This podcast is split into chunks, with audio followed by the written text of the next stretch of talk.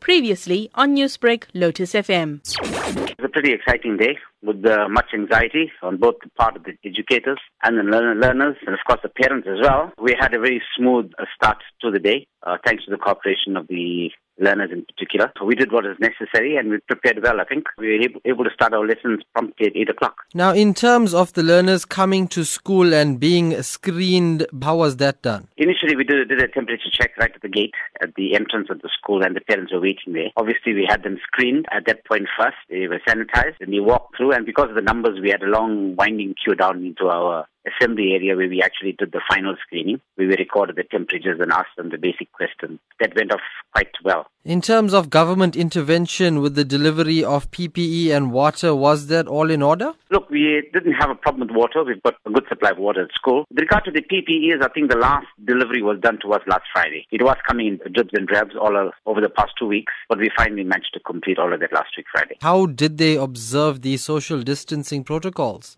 So oh, that was pretty interesting. Obviously, I had to go into all the classes. We didn't have assembly this morning because I wanted to speak to them in smaller groups. We have 193 grade 12 learners. So they're in five different classes and we've selected our bigger rooms in the school, mini halls as it were. They were quite well spaced out with minimum spacing of 1.5 meters from each other. It was different.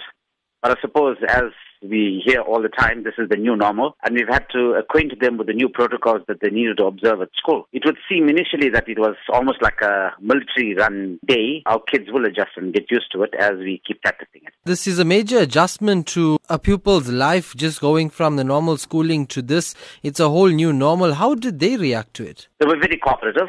I think they they understood the urgency and uh, of the uh, problem. They understood the fact that we had to minimize the risk. They understood the fact that uh, nobody is immune to COVID-19. One of the things that we demonstrated was the fact COVID is not something that we can see. It's an invisible thing that we're dealing with, and it's not something we can sweep out with a broom. It's about all of us acting as individuals and taking personal responsibility for ourselves without compromising one another. I mean, the entire staff was involved in monitoring and getting the kids orientated the entire day. Newsbreak, Lotus FM, powered by SABC News.